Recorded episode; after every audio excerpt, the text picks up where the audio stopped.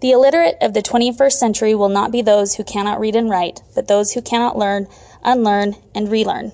By Alvin Toffler. Educators have known for years that the students we are teaching are different than those who came before them, and likely often use the phrase, when I was in school, usually to highlight how lucky the current students are that they don't have to go to the library to do research. 21st century learners are different in many ways, and the manner in which they learn is just one of them. Students today have grown up with technology, often using tech before they can read or write. Because of this, we as teachers have the responsibility to use this technology to help them accomplish their learning goals.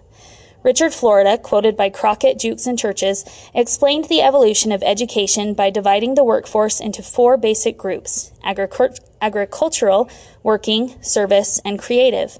Put simply, the agricultural class were manual laborers doing the work that machines do now, the working class working in manufacturing and factors, factories the service class is reserved for service industries or helping professions, but is now being replaced by personal computers.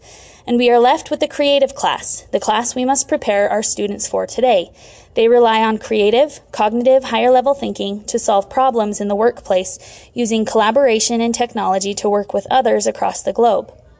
I wonder if my classmates and I 20 years ago would have been ready to live and work in a creative world, but the bottom line is that the students are different than we were and we must teach them differently. While spelling and grammar are still important, the days of class spelling bees and tests are gone, as every technological device has the capability for spell check.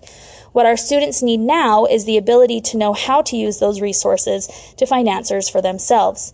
As I read the first three chapters of Literacy is Not Enough, they really resonated with me and the thinking I've been doing about my students.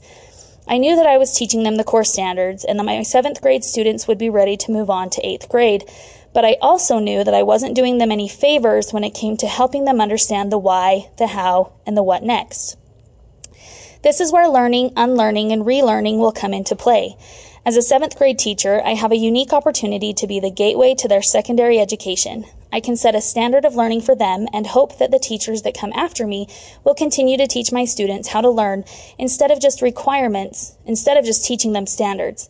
If I can get them out of their old habits so that instead of thinking in terms of length requirements when writing an essay, they look to answer the question and defend their position. This could be as simple as establishing new procedures at the beginning of the year and as challenging as reformulating the way that they think. So they are no longer looking to me to tell them the answers, but as a guide in helping them know how to find the answers for themselves. It is not optional for me to teach my students 21st century skills, but essential. From Crockett Jukes and Churches, this is no different than what we do as parents. Think back to the very first tentative steps of your children. They stood there wobbling and teetering, and inevitably they fell down. What did you do when this happened? Did you rush over, point at them, and say, 39, you fail? Or, oh well, I'd rate that as 28%. That was a C minus. I'm sorry. You've had five chances. You don't get any more. The answer is, of course not. What we did was clap our hands, help them up, brush them up, wa- brush them off, wipe away their tears, and encourage them to try again.